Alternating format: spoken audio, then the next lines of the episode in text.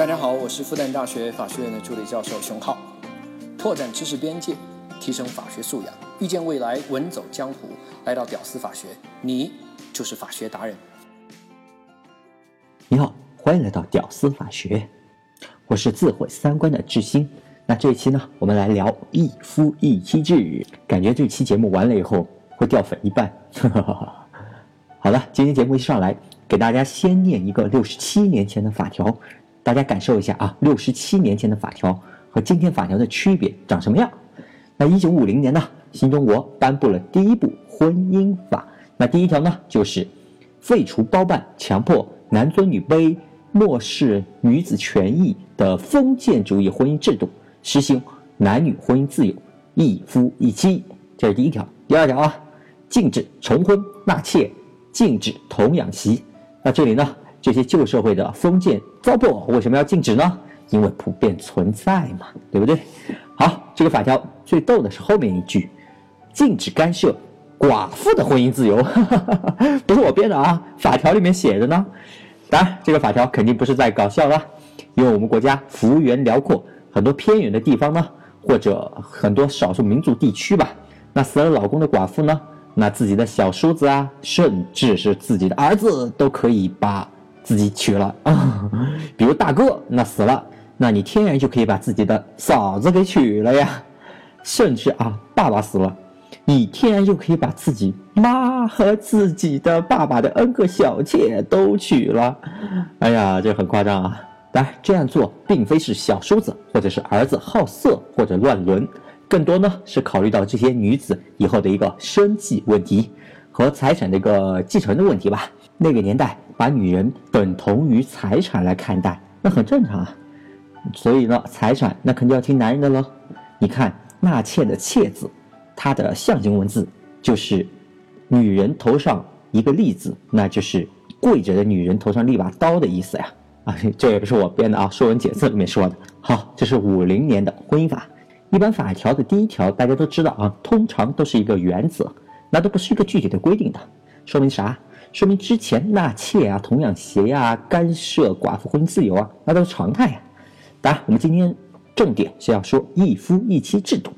那现代社会呢，一夫一妻当然是一个主流了。但其实吧，在现实中，哎呀，男人有钱，想找几个女人生几个孩子，只要大家不作事儿，和谐生活继续下去，没有太大的问题。不过，要换到某些国家或者地区，一夫多妻。那才主流啊！比如像非洲的部分国家，绝大部分的伊斯兰国家，那伊斯兰地区呢，男人都可以娶四个老婆了。大家都知道，当然也不能无限的多，还是有限制的。人《古兰经》里面已经说得很清楚了啊！如果你能平等的对待你的每一个妻子的话，你可以同时拥有四个老婆。现实中呢，怎么可能会同等嘛？顶多是同等的不好。好，现代社会一夫一妻是主流这事儿吧？哎呀，其实我们要是往历史往前看，那就不好说了。就比如咱们国家解放前吧，那一夫一妻就是非主流。你看，民国新文化运动的大家胡适啊，胡适先生天天在那倡导一夫一妻制，说明啥呀？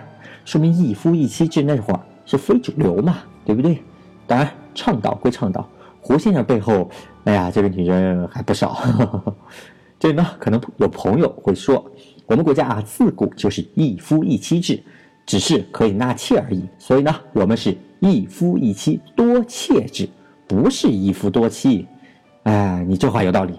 但是呢，你这古时候的一夫一妻和今天的一夫一妻，那能是一个意思吗？那显然不是啊。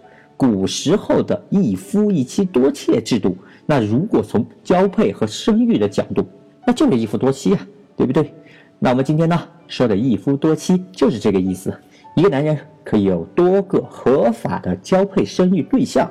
哎，你也别跟我玩文字游戏啊！如果非要较真的话，你就把我今天之后所说的一夫多妻理解为一夫多配偶好了。哎，这个解释比较精确。当然了，解放前所谓的合法，不一定是现代意义的法律法规的意思。那会儿也没有什么婚姻法，婚姻制度是有的。那更多呢是符合婚姻制度、符合社会伦理、符合乡约民俗等等。那我呢这一律粗糙的就称为合法。那民国再往前呢，所谓的中国古代封建社会，那就更是一夫多妻喽。除了可以纳妾，还有一种，比如像通房丫头，可以视为陪嫁过来的财产吧？那是可以贴身的伺候男主的哦。那通房丫头呢？她的房间一般和男主的房间它是连通的，在男主行房事的时候，也要在旁边伺候。哎呀，多不好意思啊！这这这，如果需要呢，男主招呼一下，还要一起行房事，大家懂的啊。你看《红楼梦》，平儿呀、袭人啊，那不都是通房丫头吗？对不对？哎呀，以前看豆瓣的时候啊，豆瓣的网友那的那个评论简直太有才了，简直把人给乐死。说什么啊，贾宝玉这性关系混乱的程度啊，一点都不比西门庆好到哪里去，结果还非得写成了天下第一痴情男，哈哈哈写成了国民老公了都，哎，也是醉了。还有网友说啊，这贾宝玉啊，一看就是那种小蝌蚪，质量不行的那种。虽然，你看他跟那么多女人发生关系，古时候又没什么避孕技术，最后就一个存在争议的儿子贾贵，还不是高高雪琴写的，后面续的，这蝌蚪的质量明显不行吧？对不对？笑死我了。我们说回来啊，我们看古代欧洲，那现代文明的发源地，那文艺复兴之前呢，基本上可以分为两段，一段呢是古希腊、古罗马时期。另外一段呢，就是黑暗的中世纪喽。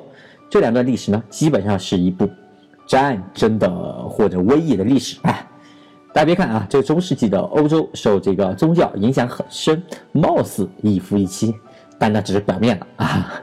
乱搞男女关系啊，很正常的。比如，如今最强大的英美法系的那个起点是什么呀？诺曼征服嘛。这个诺曼公爵。就有个外号啊，叫私生子威廉，还有把他叫杂种威廉的。哎呀，这也太难听了，简直有点叫不出口啊！咱们适当还是尊重一下啊，不叫这个。欧洲中世纪呢，总体上还是一夫一妻啊，毕竟受天主教影响了那么多年嘛。那在这个世界上同时期的其他地方呢，那就一夫一妻就更少了，都少数咯。顶多说是多种婚配制度当中的一种吧，比如像伊斯兰文明，那大家都知道了，呃，印第安文明，还有像蒙古文明什么的，都是女人多多益善呀。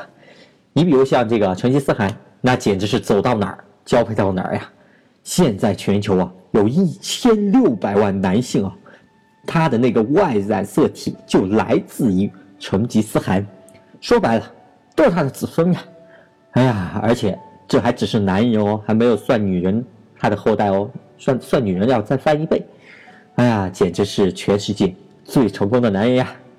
但是呢，再往前，那古罗马、古希腊时期那就又复杂了。今天呢，给大家看一幅珍藏在卢浮宫的世界名画《杰多萨宾的妇女鱼》啊，有条件的平台可以在音频下方看到，没有条件的那感兴趣的话可以自己去百度。从画中呢，大家可以看到。那会儿的女人啊，那都靠抢的呀，跟抢钱差不多。抢来的女人那就是你的，对不对？想怎么样就怎么样。但是呢，你抢来的女人吧，生了孩子以后，一要小心，也得保护好自己女人啊，别人也会来抢你的呀，对不对？那这幅画里面呢，反映的就是这么一个场景。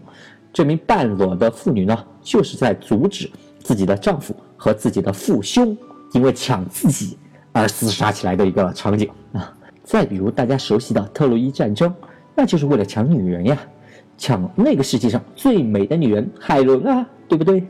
所以呢，在那个年代，抢婚那是家常便饭，别说一夫一妻了，拳头大，你抢多少都可以，没本事只能单身狗。再往前的话呢，大家看古希腊神话，那就很明显呀，宙斯官方老婆那就七个呀，啊，基本上乱伦啊，也就内婚制了。比如他的第二个老婆特弥斯，那就是我们法律人心目当中的那个正义女神了，手持长剑和天平，然后蒙着眼睛啊，要制裁世间所有的不公的那个正义女神，就宙斯的第二个老婆。哎呀，感觉好不爽呀！那这呢，还只是官方老婆，外面还有一大堆野生老婆。比如前段时间上映的那个电影《正义女神》，盖尔加朵，我女神演的那个电影。那正义女神呢，就是宙斯和亚马逊女人所生的孩子嘛，对不对？所以你看那会儿人们崇拜的神都是如此乱搞，那何况一般的百姓呢？对不对？其实呢，在战乱的年代吧，即使大家想要一夫一妻制度，想要平等，想要文明，哎呀，也是很难做到的。欧洲文艺复兴之前的历史呢，那就是一部战争和瘟疫的历史呀。你看，从古希腊波西战争打完赢了以后呢，自己内部又要打什么伯罗奔尼撒战争，然后又完了又衰败，然后马其顿又来干掉，然后之后呢，亚历山大又欧亚非到处打，然后呢又被罗马人给干掉，也就是全世界到处打。到了中世纪呢，不管是宗教战争还是十字军东征，到处抢也就算了。还经常搞点耶路撒冷大屠杀什么的，哎呀，中间还夹杂着各种疾病瘟疫，整个文明都倒退了都。当然，咱们中华文明也好不到哪去。据统计啊，咱们两千多年的历史，太平盛世加起来也就三百年左右。很多战乱的年代呢，动不动那就损失个百分之八十，甚至百分之九十的人口啊。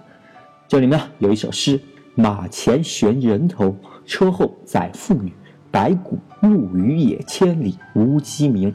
生民百余一，念之断人肠。大概意思呢，就是马前面挂着人头呢，后面拉着抢来的妇女，到处呢都是白骨落在野外，走一千里都看不到一只鸡啊！每一百个人只活下来一个人。哎呀，现在想起来，每次念了都是断肠的心痛呀。百姓就那么惨。这是谁的诗啊？曹操的诗。那因为战乱的年代多呢，男人死的多，经常就会女人多，男人少。如果那会儿你还是要严格的一夫一妻的话，那很多女人的基因它是传不下去的。当然了，她们自己也需要活下去喽。那个年代离开男人没法活，不像现代啊，大家女性都独立，没有问题的。所以呢，她们愿意做男人的第二三四五个女人喽。还有就是那个年代。男人纵欲啊，碰到合适的女人就要上，那大家都吐槽这种行为。其实呢，就是男人们的一种理性选择，因为他们知道，哎呀，如果今天不上，明天不一定就死在战场上了。那为了保证自己呢能有后代，自己的基因能保证能传下去，那是必须有机会，那就要交配啊，充分的交配才能保证自己更大概率的基因能传递下去嘛。你不要说古时候了。就是一战、二战的时候，你看各国的飞行员，那是逮到个机会，那就要搞女人呀。那是因为他们道德低劣嘛，没有节操吗。哎呀，其实这是人的理性的选择，因为飞行员死亡率实在是太高了。他们做这些都是为了他们的基因能传递下去。所以呢，那会儿的人，他们到底是为自己而活，还是为他们的基因而活？这个问题已经搞不清了。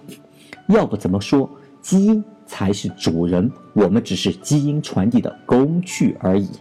还有更可怕、更恐怖的真相是，做爱时候的快感其实是基因设计好的，诱导我们去传递它的诱饵而已。所以呢，基因才是不朽的乘客，我们这副臭皮囊只是车厢而已。好的，本期节目就到这里。我是志新，未完待续，我们下期再见。